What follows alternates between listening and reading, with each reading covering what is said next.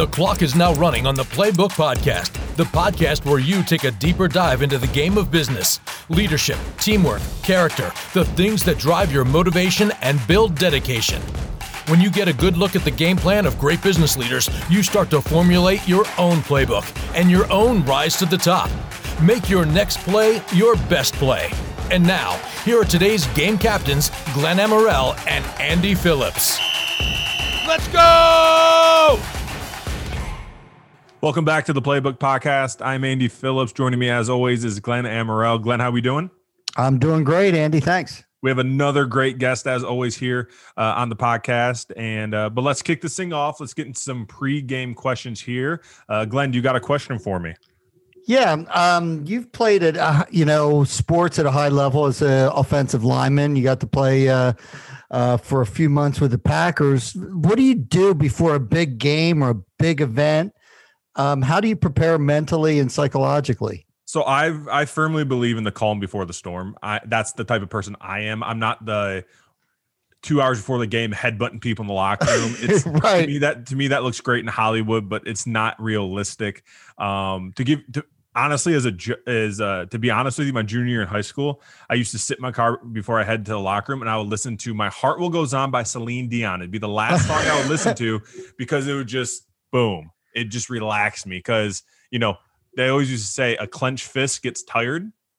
No reason to clench it before you have to so uh, exactly. I, I, would say my my whole thing is just relax now i did i'm not superstitious but i did have to put everything on my left side before my right side so i guess nice. Alrighty nice. i got one for you glenn in relation to uh, our guest today. Who is your favorite fictional psychologist? Hmm well, uh, you got, word. What's that? Fictional is the keyword. Fictional. Well, you've got um, uh, Dr. Melfi with The Sopranos, but I think I'm going to go with Bob Newhart. Okay. Bob, do you know who Bob Newhart is, Andy? I've heard the name. that's good enough, right? The Bob Newhart show, right? That, that's right. Yeah, he was a psychologist in the Bob Newhart show, so I'm going to have to go with that. I, I got to answer this one because I actually have two that jump out. One is TV show. I got to go Dr. Frasier Crane. Hilarious. Mm-hmm. More for the cheer side than the Frasier side. And then, but I think the greatest acting job of all time was Robin Williams as Sean Maguire in Good Will Hunting. I actually think that was the single greatest acting performance of all time. But, anyways, move on, Glenn. All right. Um, well, today we've got a, a fantastic guest. I'd like to to introduce Dr. David Weiman, who is the president of Weiman Consulting, which is a firm dedicated to talent assessment, executive coaching, and leadership development. Uh, David blends executive experience with uh, psychological training uh, to help businesses achieve their goals. So, uh, welcome to our show, David. Thank you. It's great to be with both of you. Awesome. Um, the way this works, David, is what we're going to do is the first half of the playbook is we're going to ask you uh, questions that are more uh, business oriented. And then we're going to go into a halftime, learn a little bit uh, more about you, have some fun, which will be led by Andy. And then the second half is going to be about leadership. So I'm going to kick it off with the um, the first question. Um, you mentioned that um, great interviews don't always equal great job performances, which is so, so true. How can using outside experts like the Weiman Consulting help with talent assessment? I think that sometimes a candidate for a job, for whatever reason, will share with someone external something that they haven't yet shared with the people inside the company who are interviewing them.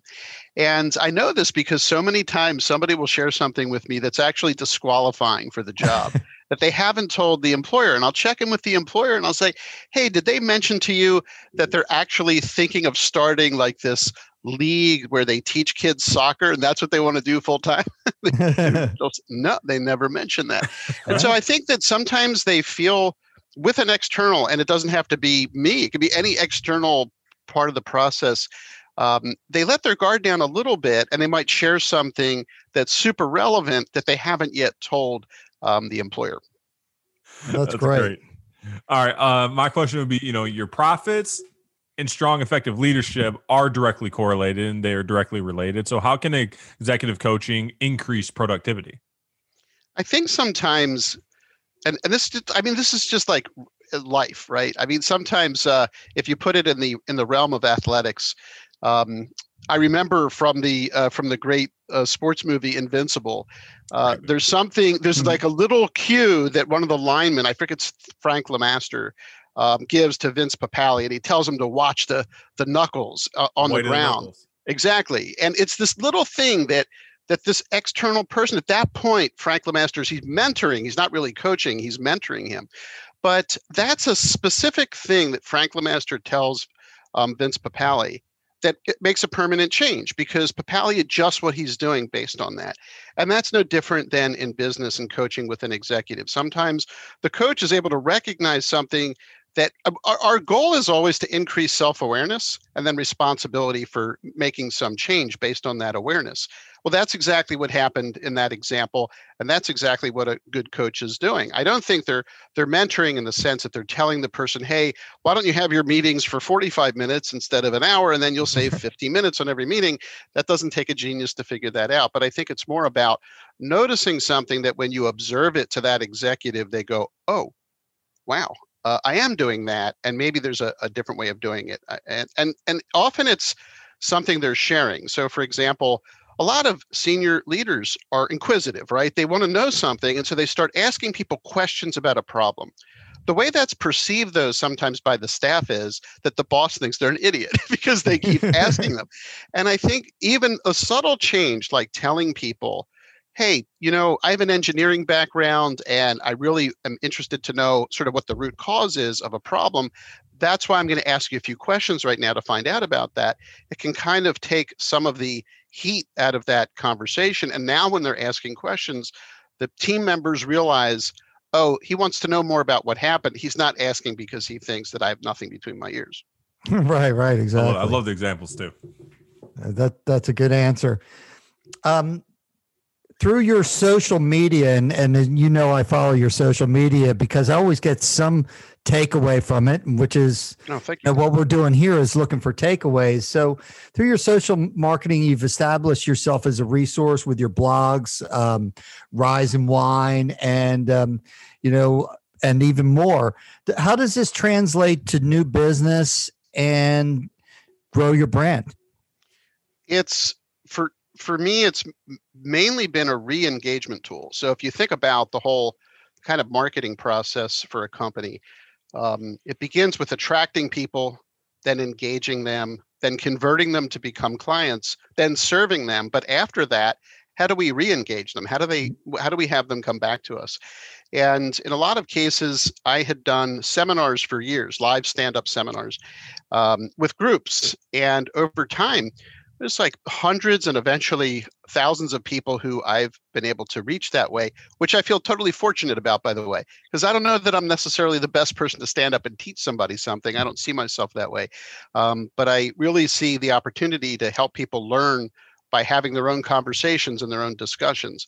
Um, and those people who maybe saw me in a seminar 10 years ago might not remember what that's like. And the whole point of Rise and Wine was just to show them, hey, here's what it's like to talk to this guy like uh, to, to recall that for them. So the original strategy didn't have much strategy to it to be honest with you.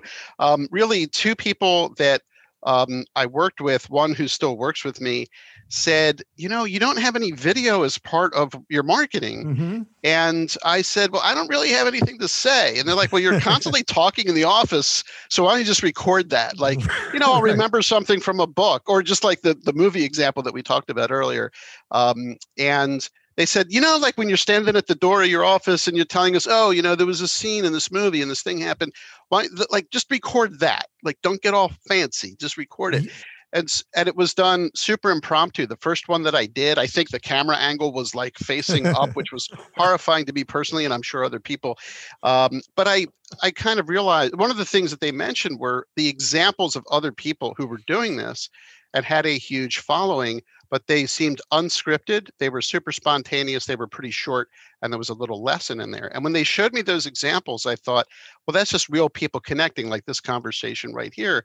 And so they're not edited. They're really just a glimpse, again, for the person that I'm trying to re engage of what it was like to work with me before.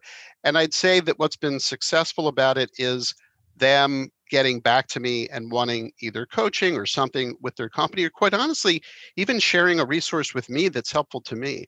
So I don't know that there's a straight line between those videos right. and saying, oh, these profitable engagements happen because of that.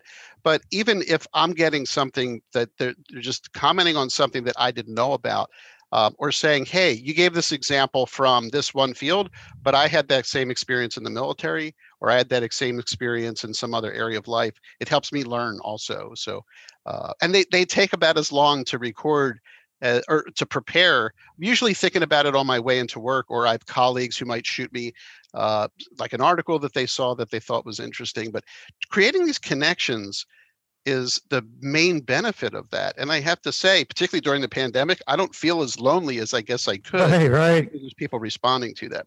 Yeah, and and Andy, did you know uh, Dr. David Weiman two months ago? Uh, through you, I've definitely heard of it, but yes, so definitely those are some of the things that that happen, right? So, you know, there's people now in my circle that will mention something about a rise and wine or a blog that we saw uh, that you put out. So, you know, I, I, like your philosophy because it's not about saying, "Hey, come to me for uh, you know consultation." It's about being a resource, and that's that's really fits in with my uh, my philosophy. So it's really you're, you're and, doing a great job with that. Yeah, thank you. And Glenn mentioned your blog and your recent blog, Everyone Matters. Uh, you talk about employee retention, and that's huge in our business as well. So, can you just elaborate a little bit on that before we get into halftime? I think that people at the top, it, first of all, you know, obviously the way any organization is organized is sort of lonely up there, right? But the employee doesn't feel that way. The employee True. feels this connection with the leader, and the leader is seeing a lot of people, but the employee is is oriented towards that boss at the top, along with the other people that they're connected to, and so being aware that that individual's experience of the leader uh, is super powerful is something that I think any leader can be reminded of. And, and what brought that uh, blog post up was an article where uh, an employer was asked how many employees he had, and it was a really positive profile. But I think that the employer undid all of it by saying he hmm. didn't know. And he started throwing out these wild guesses that were thousands of employees apart. And how would I feel if I worked for that person? I thought, he doesn't even know he he can't even guess within a range of 2000 how many people working by the way it's not an organization that has half a million employees. So his wild guesses were like 20% of the total that the article reported. And i Ooh. thought man like maybe the something in that person's mind was like i'm so important i don't even know how many employees i have. And like the employee is going to feel in direct proportion to that really small. And so yeah. I think that our ability, and it doesn't take a lot. So if you notice somebody's doing something really well and you're able to say to them, I really appreciate you going the extra mile for that customer because that totally connects to our values here about making the customers feel awesome. That employee's going to, that took 15 seconds for me to say it. That employee's going to remember that for the rest of their lives, that the boss acknowledged that. So that was really the, the idea there is every single person matters. And you have a lot of leverage to to show them that and it doesn't take a lot of time but it's really meaningful yeah it reminds me of a piece on um, I don't know if it's 60 minutes, but when all the airlines were having huge losses, uh, Southwest, um, the CEO would go to different hubs and he'd say, Hey, how's, you know, your granddaughter? Is she doing better? And, and it was really amazing that, you know, the employees just felt like they're part of something bigger. So they're Great willing example. to take a pay cut during this downtime to make them the only profitable airline during that time period, which uh, was a real eye opener. It really does matter. Great example. With that, we are now at halftime. And David, the way we do halftime on this show is we get away from business, we get away from leadership, and we want to get right down into some fun questions with you. Let the listeners get to know David Weiman a little bit more. Um, speed round again, we let people know that hey, you can answer with one word. I might have a follow up. Glenn might have a follow up question to your answer, or you can have an explanation yourself. So it's not your classic speed round where we're trying to answer 10 questions in 10 seconds. So are you ready for the speed round? I am. All right, let's go. We love asking this question on here. First car you ever owned that you own the title, and we would like year, make, model, color. It was a dark blue 1980 Chevy Chevette four speed that did not have air conditioning or a cover on the glove box, glove compartment. and every time I would stop short or accelerate stuff, everything would fly out of that little glove box. It was the best car ever. It was like driving a plow in the snow. I had cinder blocks that I put over the rear axles to give it some weight. And the prior owner had, uh, his dad was an electrician, and he put in a Pioneer Super Tuner stereo with a cassette in there, which at the time was a phenomenal thing. And he cut out of the hatch these put in these giant Jensen coaxial speakers. Speakers. It was like riding around in a concert hall. It was awesome. That's great. What is your biggest fear? It can be as little as a spider or as big as anything you want. Um, my biggest fear is being in the wrong place at the wrong time in almost any context. You know, I, I, got on the wrong plane. Uh, you know, I'm sitting there. I'm supposed to go to Tucson, and they say uh, we're about to take off for Florida. Please fasten your seatbelts. Like something where I'm publicly just in the exact wrong spot. I walk into the wrong door someplace. With I'm a meeting I don't belong in. Anything like that. So Home Alone 2, if you've ever seen it, must give you nightmares. I have not seen it. I am going to watch, watch it, and I will get nightmares. All right. What is your favorite book or your favorite podcast? Either one. Um, favorite book or favorite podcast?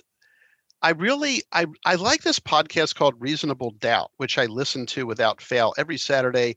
Mark Geragos, the attorney from LA, and Adam Carolla, who's a wonderful podcaster and documentarian um, and, and comedian and they're a combination of looking at the law, and then Adam has all these amazing analogies about like things that relate to everyday life.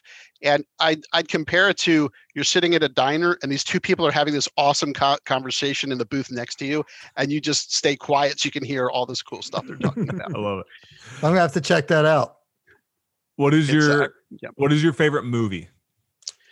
Um, I guess the movie that made the biggest impact on me was It's a Wonderful Life, just because of these core themes in mm-hmm. there that really are about just what's important to people and what really matters. And it's sort of, you know, I guess now that I think about it, there's there's a sappy aspect to it, but that's always just it's made a big impact on me. And when I watch it again, I learn something new the next time. So so it's a great movie, and this is our second podcast we're filming today. The last podcast also brought up "It's a Wonderful Life." It, it, it's interesting that um, from a psychological Lance seemed to recoil at that, by the way, like he was smelling something bad there. I, I read something where um, Jimmy Stewart was going through uh, PTSD when um, I saw that article. That. Yeah, yeah, because he was in the war. Uh, favorite musician or band? Um, favorite I guess all, all, of that combined is uh, Dave Brubeck when he's in a trio or in another group, a quartet or quintet. Um, the jazz uh, piano player always uh, just loved everything from that group. All right. If you went to a zoo, what animal are you most excited to see?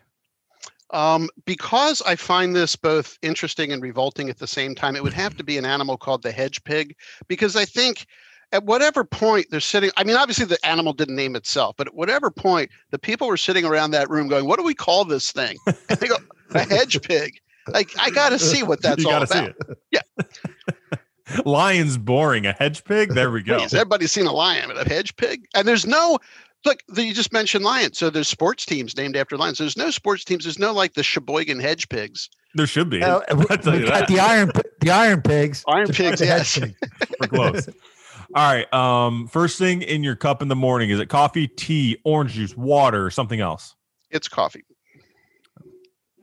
Cheers. Yes, Agreed. absolutely. Still some in here. All right. Uh, what would be worse for you? Not in general. Not you're not you're not you're not envisioning that you are actually doing this. What would be worse for David to do? Sing karaoke at a business conference or have to give an educational speech at a bar on a Friday night? I, think the karaoke would be worse. I agree because at yeah. the end of the day, if you're at the bar, those people are a little liquored up or boozed up. They're actually going to find humor in it. And they won't remember it the next day. Boom. There you go. All right. Is a hot dog a sandwich? It is absolutely not a sandwich. Do you have reasoning behind it? A sandwich is something that I could put in the refrigerator and eat the next day, like the leftover. I'm not eating a day old hot dog that was sitting in my refrigerator. I don't even know what that would look like because I've never saved a hot dog. A hot dog, you eat whatever you don't eat, you throw out. Where you wouldn't do that with a magnificent corned beef special. You put that bad boy in the fridge for the next day. So it's not only do I think it's not a sandwich, but anybody who does think it's a sandwich I don't even know what what other categories of life that person's confused about. You question their ability to, to walk. They need to get on the couch. All right. And the last question of the speed round. What does a perfect weekend look like to you? Going to the beach with nothing to do. Which beach? Are you, are you Jersey? Or are you Delaware? New Jersey. Yeah, I've spent every summer of my life there and just find it be awesome. The best beach I've ever been to. And I I try to go to beaches in other places that I'm visiting, but but that part of South Jersey is just very easygoing. You know, uh, it, it's there's nothing commercial around there, um, and just uh, the the opportunity to be out. And I don't care what I'm doing if I'm walking or if I'm talking to people or reading. It's all good as long as I'm at the beach. Phenomenal. Well, David, you killed it. You killed halftime. That was great. Uh, we're moving on to the second half, which is a leadership and or an experience focused question. So, based on leadership, how do we handle difficult conversations with employees that just aren't performing well? There's an excellent model that comes from the Center for Creative Leadership that is called Situation Behavior Impact. And as briefly as you can, you sum up what the situation was. Hey, at the meeting yesterday, that's the situation. Uh, what was the behavior? I noticed you rolled your eyes every time Glenn was talking. That's the behavior. What's the impact? And then Glenn didn't say anything the rest of the meeting th- this model of hitting these specific points briefly, because as soon as you start giving feedback to somebody, they start planning their defense. They start ex- getting ready to explain. The longer you talk, the more anxious they're going to get. The more anxious they get, the less well they listen, right? And so I think that when you are specific, you give that situation to be, and only what you observed. You can't say, I know you must have been a really bad mood because you rolled your eyes. I don't know that. All I know is what I saw. What I saw is at the meeting, you rolled your eyes when Glenn was talking and he didn't talk again the rest of the meeting. That's all observable stuff. We don't need to agree no assumptions. your feelings, no assumptions there. And so and and turning it over quickly to the other person lets them start giving their side of that. And so I think that when you're giving constructive feedback, just be, you don't want to wait 6 months to do it either because now you have a, all these different examples and it feels like a court case to the other person. So I like that super brief, structured way of doing it. Um, my usual suggestion to people is try to say it in three sentences you know like keep it brief 10 words per sentence or less because again as soon as we start having that conversation they're going to start building up in their mind that defensiveness. Uh, the other thing is don't make a giant deal out of that meeting because if you say, I want to talk to you Thursday at 359 about what happened yesterday, they're not going to be able to do anything else until that meeting. Oh. Um, and so I do think that to the the less formal that you can make that conversation, and I don't mean to, to Uh, it to mix it in with other things. It's important enough to give constructive feedback in a in a separate conversation. But I really like that situation behavior impact model. Yeah, that that's Great. absolutely perfect. You know, just say what you got to say. Nothing's worse than like waiting a weekend to find out what's going on. You, you also want to you also don't want to jump to conclusions about what they're going to say because we don't know right. what their side of it is they might say, Hey, I've had an eye issue and I'm seeing an eye doctor about it, mm-hmm. but I was told to blink and look up, whatever it is. We don't we don't know what the reason is going to be. Uh, exactly. Um, my next question, David, is how do how do we keep and develop great leaders? I think that everybody has these things that they want to contribute at work. If we have found decent people who are motivated to help in some way, um, and identifying as early as you can the things that they wish to do, the things they wish to accomplish, the things that are important to them is really valuable. Not everybody wants to be in a leadership role. And sometimes when we push them in there because we think they can do it, um, we've missed an opportunity to make use of the talents they really want to contribute.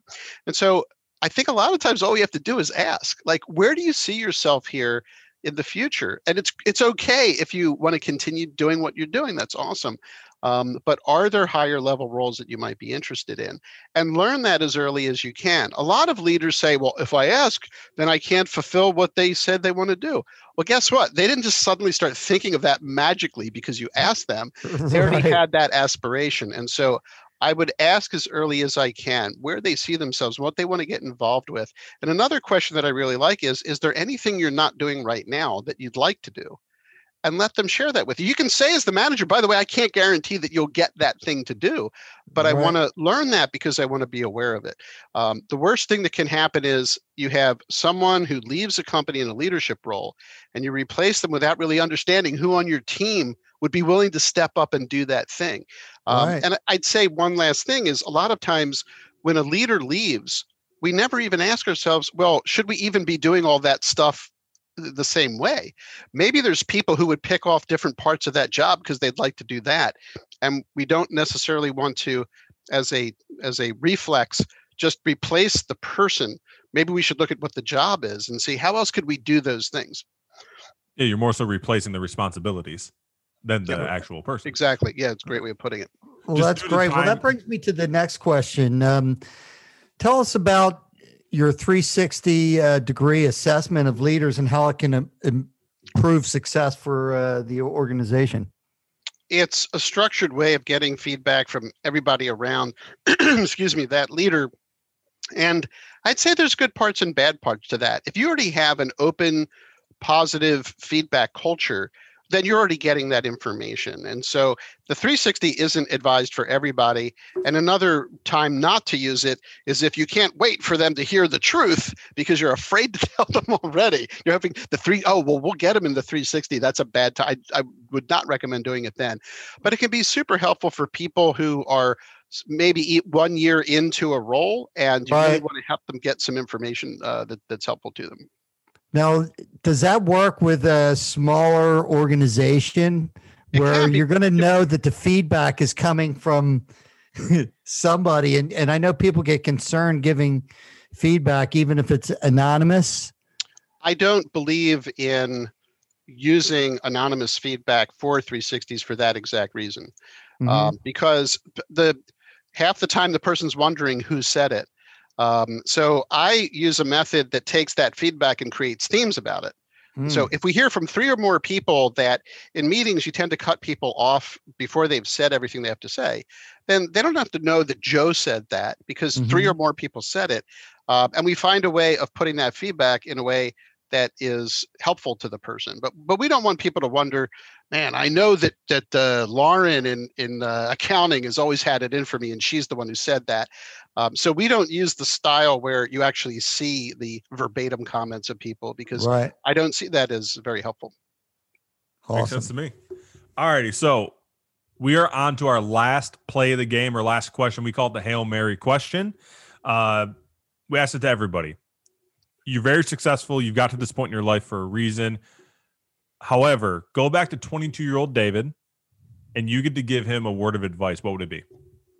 Listen as well as you can. It's the best way to learn. And when you do that, other people listen to you in return. I think a lot of times in life, I was anxious to say something. I'm going to be anxious to learn something. So that's the advice I would have given myself back then. That's great, and a lot of young people I know, like I, I've been there. I'm sure. Um, a lot of times when somebody's talking, you're all you're thinking about is what your response is going to be, not what they're actually saying. Listen, I, I didn't play professional football, but I played in high school and I was a walk on at Temple as a kicker, which you might not consider playing football. But oh, I remember in high school, the coach, if he thought somebody was listening while they had their helmet on, you know, there's the ear holes on either side, he would put his hand on one side of the helmet. He'd talk it to the other side, then he'd put his hand over it and like shake it a little bit, hoping it would hit something. So I that didn't happen to me, but when I saw it, I thought, maybe you should listen a little more. Like maybe that's a good thing. I love it. Well, that's awesome. Well, um, David, I'd like to to thank you for opening up your playbook oh, my pleasure. today. And uh, I'd like to give you like 30, 45 seconds for your elevator pitch. Let people know how they can get a hold of you. And uh, the uh, the website is weimanconsulting.com, and that may be in comments that you print up, but it's uh, W E I M A N consulting.com. And all we do is try to help people reach their biggest goals. Uh, so I view myself really as a problem solver. Forget all the technical stuff, uh, because I asked somebody once, "What do you tell people you've referred to me?" She was my biggest referral source, and she said, "I'd be sitting there over lunch. Someone would tell me a problem, and I'd say, I know the guy who can fix that." And uh, I rearranged all my marketing based on that because that really is what I do. The telephone number here at the office is 610 642 3040. Um, and like I said, we really just love helping people achieve their biggest goals. And it was great uh, having this conversation with you guys also. Well, that's I really great. enjoyed well, it, Dave. Yeah, it was awesome. Um, thanks again for joining us. Oh, my uh, pleasure. Be sure to comment on our on our social platforms. Uh, my name's Glenn Amaral. I'm Andy Phillips. What's in your playbook?